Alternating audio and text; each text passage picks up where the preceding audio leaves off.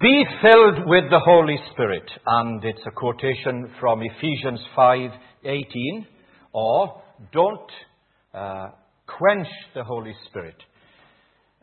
The interesting reference to the Holy Spirit, and this is part of a series that we are pursuing, and we've come to this uh, challenge now for all believers at all times, of all backgrounds, that we are to be filled with the Holy Spirit. And the context is don't get drunk with wine, instead be filled. And it's interesting, often alongside this spirit fullness are certain characteristics. And uh, often these characteristics can be manifestly lacking within lots of churches, even churches who emphasize uh, the frequency of spirit fullness. Let's try to get a perspective. Here's an introduction then. When NASA had their first man orbit, uh, there was the request by the astronauts. And the request was that they wanted to have a window in their capsule. It was a high risk um, venture at best, and this was adding even more risk and the technicians and the scientists uh, said, nice to have, but no. But they prevailed. Prevailed so much so that, and of course the rest is history, they had this historic journey and something happened. They saw, they saw Earth in a different perspective, which they wouldn't have had had they not prevailed upon those who may well have known more than them. In other words, they were willing to take the risk in order to see the world from a different or a new perspective. It is seldom the case in the Christian life, in business life, in sporting world, that risks and rewards always go hand in hand. Minimize the risks minimize the rewards. But somehow some people are prepared to take risks in relationships, in work, in business. When it comes to the church, play it safe. Well, that is thoroughly unbiblical. Something similar, I suggest, is happening as Jesus instructs his disciples from the reading here, which we've had prior to his ascension. It's a period of transition. Transitions are always tricky, always difficult. Uh, we'll be in a period of transition, and that's going to be exciting and challenging. But in order to carry out their mission, they needed one supreme thing, in addition to everything else. One supreme thing, and it's this. They needed a change of perspective, which, quite frankly, they would prefer not to have. They needed a global perspective. Culturally, Jews. From that area, generation after generation, things were going to change that would never be the same again. And some people would long for the good old days. A global perspective. And that which happened to them must happen to every church, every generation. And Luke's opening words describe this powerful sequence of events. And I'd like to give them to you very briefly in, in four stages. The first is this. But these events come as a change of the horizon of these disciples. The first, the sustained appearance of the resurrected Jesus over six weeks. He appeared to them at different times and had to reappear and to speak to them and reaffirm his words and his mission. You have that in the reading in verse 3. We too need to trust and obey the resurrected Lord as he speaks to us. Secondly, the change of their narrow, legitimate up to a point, nationalistic agenda. They are Jewish people, after all. They are children of the covenant. They are privileged. They have the law, the prophets. They've got a lot, and they want to keep it. But Jesus wants them to share it, and they're reluctant. And apart from a mighty infilling of the Spirit, they would not have done it. Indeed, they could not. To change this narrow nationalistic agenda. One very cultured lady came up to me in the high street not so long ago and said, What you're doing is not right. The church should be open on Sunday and closed for the rest of the week. That would be respectable. People like that need really to think through why the church is here. Think church, think building, think people, a pilgrim people. Change their narrow, selfish, nationalistic agenda to move from Jerusalem to Judea and the Samaritans, the Samaritans whom they disliked intensely. Historians say, in their view, the best Samaritan was a dead one. Who wants to go to them?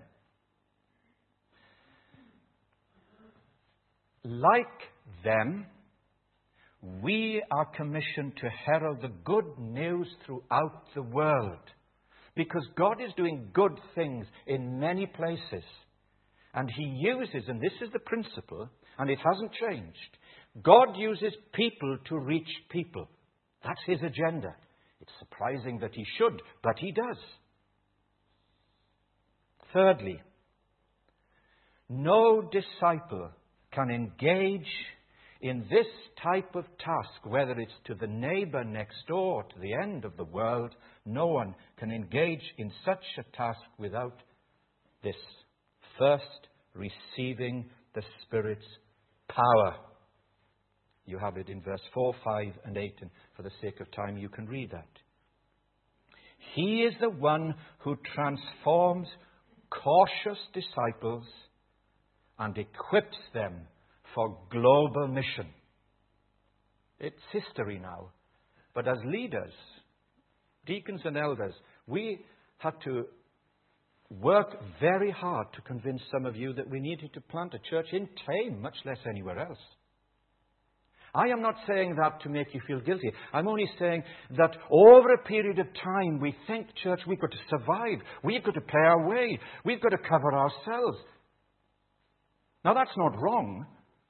But to narrow that down, surely, is in danger of grieving the Spirit. And so we need to stretch and enlarge our horizon. And fourthly, is this the ultimate horizon is not the ends of the earth, but in verse 11, that coming again of the Lord Jesus. This same Jesus. This same Jesus. So there's the mandate, if you like. There you have it. It's quite uh, clear that, like the astronauts, sincere, but willing to take risks, like the technicians and the, the scientists saying, let's be as safe as we can. And there you have a coming together of minds.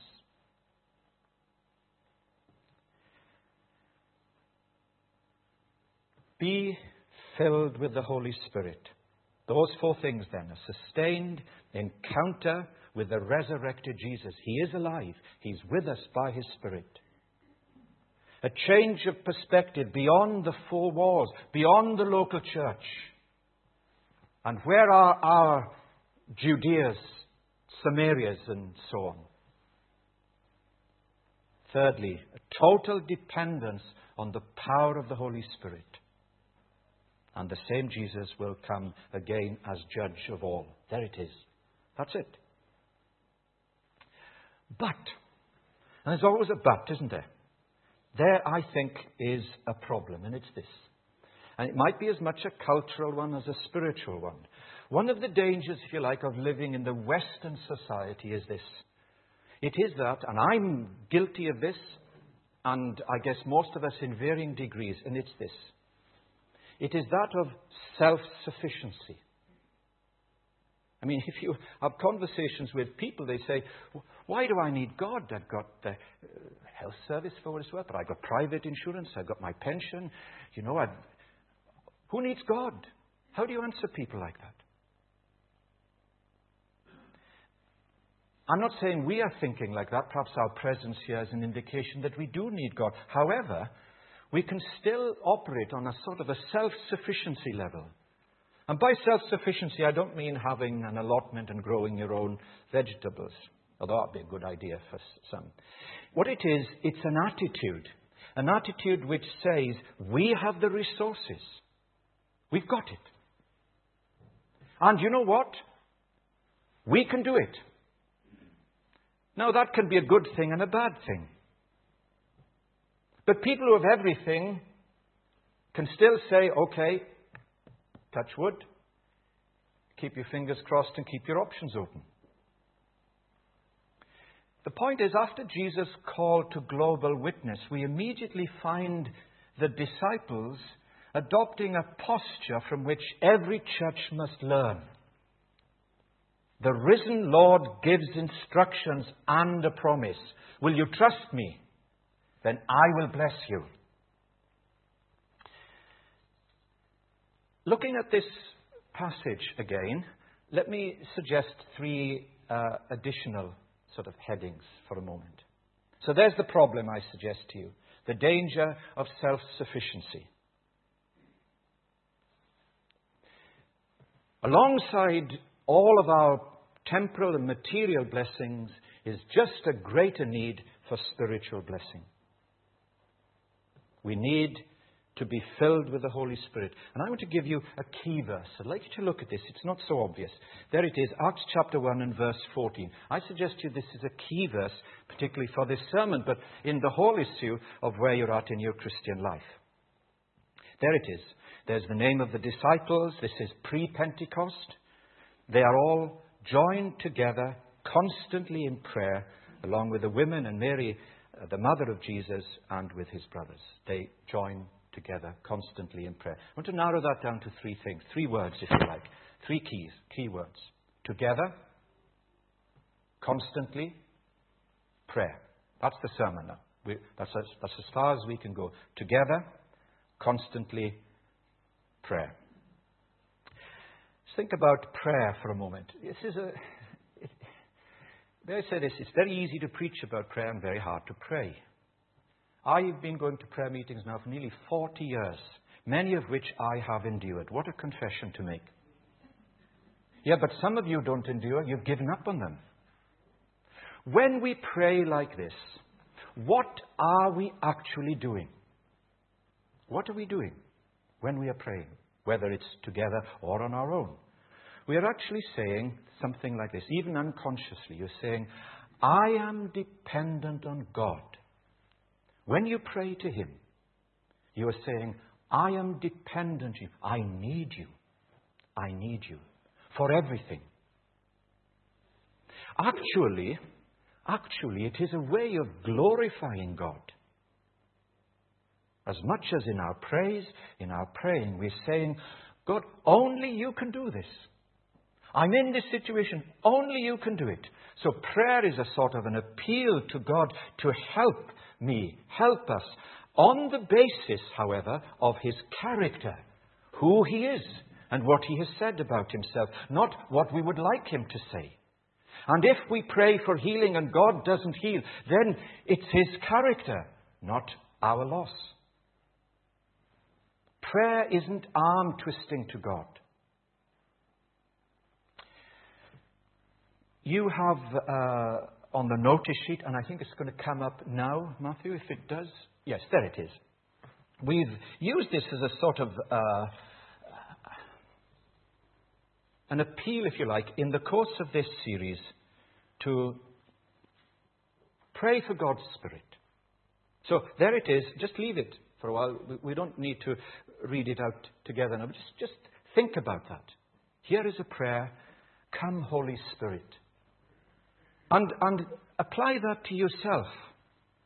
In praying, I am saying, I need you.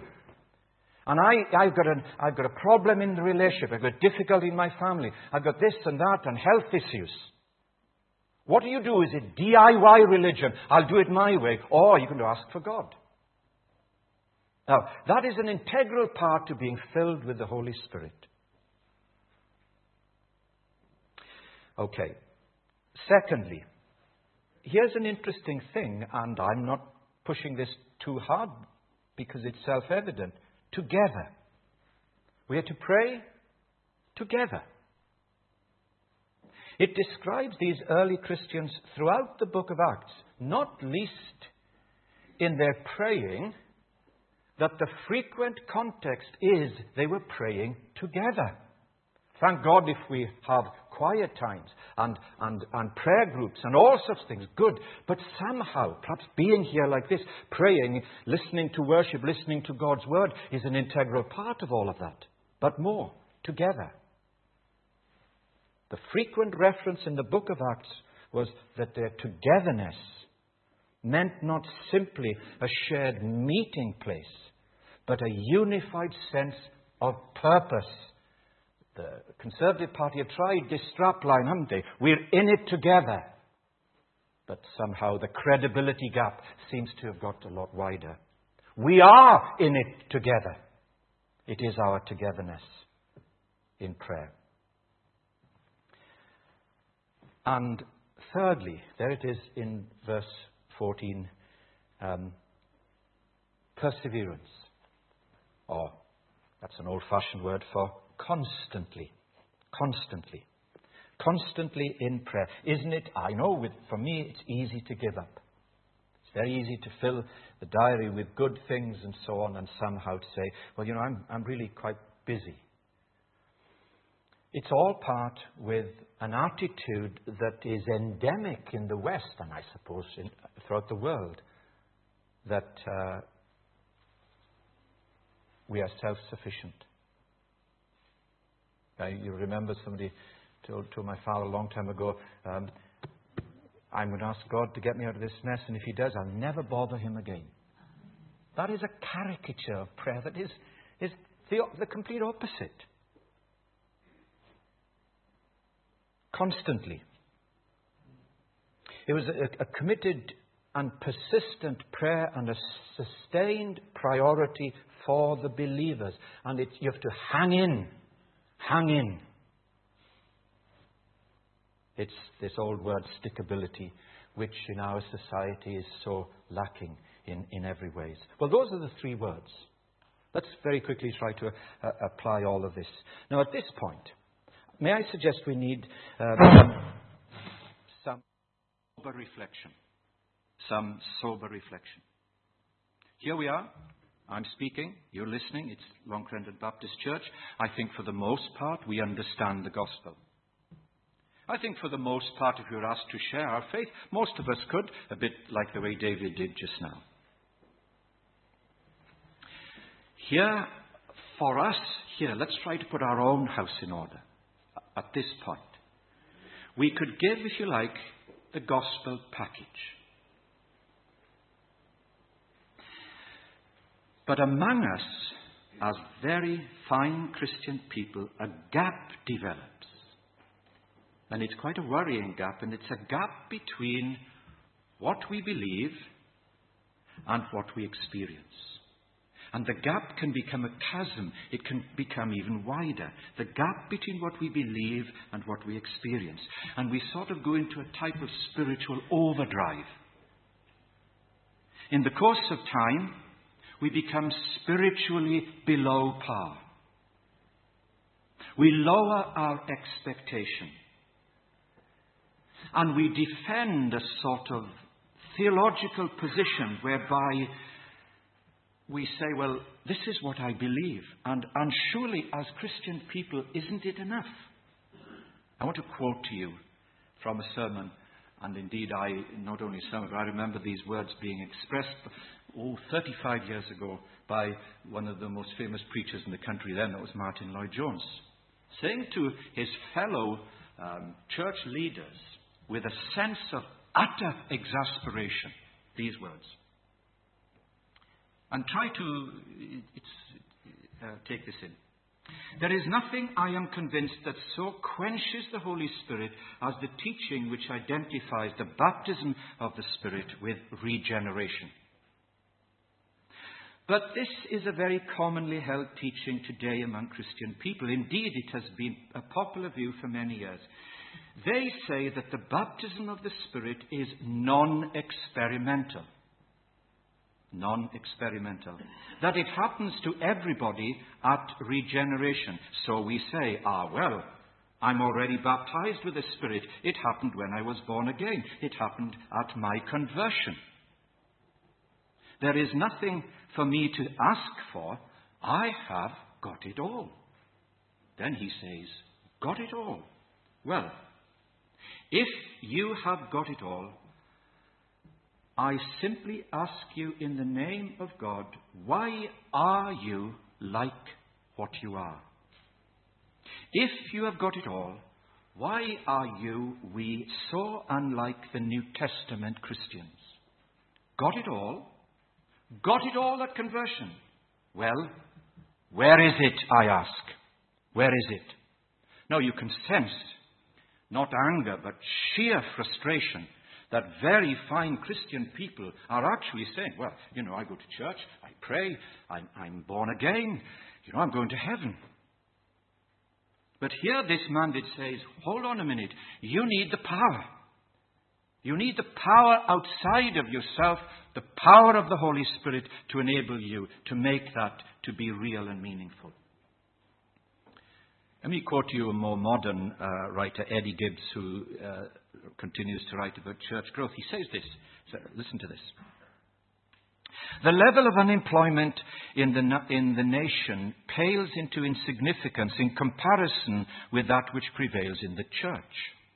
As a result, few people are left doing everything and are totally exhausted, while the rest are underutilized. The church has been likened to a football match. A football match in which thousands of people desperately in need of exercise watch 22 people desperately in need of a rest. Now, isn't that true? Do you need exercise?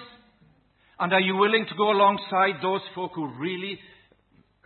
I know human nature is such that some of them may not want you to. Try it anyway. They may be very glad that you do want to give them a rest. And we know from within the diaconate and we know within the church, nobody's indispensable until our work is done. Uh, one final quote, just so that we have a, from different churches and different views of the Spirit and so on and so forth. David Watson. In a different tradition, he says the church for years has been either pulpit centered or altar centered. In both situations, the dominant role has been played by the minister or the priest. There it is. The church will only operate with maximum effectiveness when every person uses his or her gift. And in order to do so, whatever that gift is, natural or spiritual, we need to be filled with the Holy Spirit. That's what we need. That is our greatest need. If you don't agree with me, I won't be upset with you. Please tell me what your alternative is. Do please do that. Our generation is in need of this priority today. Our generation of Christian believers, whether we are high church or low, whether free church or Anglican, charismatic or not, whatever, this is our greatest need. There's no question about it. And it seems to me as we narrow that down now that it's together, constantly prayer. Now, that may not sound terribly clever, but actually it works. And if we are scurrying around looking for new ideas, new visions, when the Spirit says, Why don't you pray together? And why don't you stick at it? And why don't you call on the Spirit to fill you? See what will happen. See what will happen. This year, um, the deacons have, no, two years ago, deacons have imposed a sort of a landlord certificate on the manse because of the gas boiler in the fear that we might have uh, carbon monoxide. Um, so this year, the gas man came and uh, the, the little pilot light was intermittent, it was faulty. It's interesting to see. The pump was working, everything was normal except for one small problem that when the pilot light went out, around the manse was pumped cold water. It lacked warmth and power, It was doing everything right. But it had no effect whatsoever until he had to come and put a new uh, bit of equipment in so that now the pilot light ignited all the rest of it. Now it seems to me that what we need is this pilot light, the life of Christ within us, by the power of the Spirit, to ignite our lives, to bring the power that is manifestly lacking, so that it may be that our children are going to take more notice of us. That unbelievers within our family say, Look, do you want to live like this? Do you, do, do you, don't you think there could be something else? Do you think that the gospel might have some impact upon you? So I'm, we'll close just with this together in an increasing fragmented society. Our society now is increasingly made up of sub subcultures. What a powerful witness that with all sorts of people and all sorts of backgrounds and all sorts of abilities, we are together with one common conviction that the gospel transforms people's lives in the power of the Spirit together in an increasingly fragmented society is a powerful witness. We're in it together. Secondly, constantly. At a time of flux and change, to have an enduring sense of God's abiding blessing is quite remarkable. So if we're in it together, saying this word constantly is, and it's for the long haul. This is not a quick fix. This is for the long haul. We're in it together for the long journey. And lastly, prayer. Prayer in a society that is increasingly isolated to meet at various times to pray is such a corrective to our self sufficiency. I am saying, I need God. I depend on Him. I depend on Him.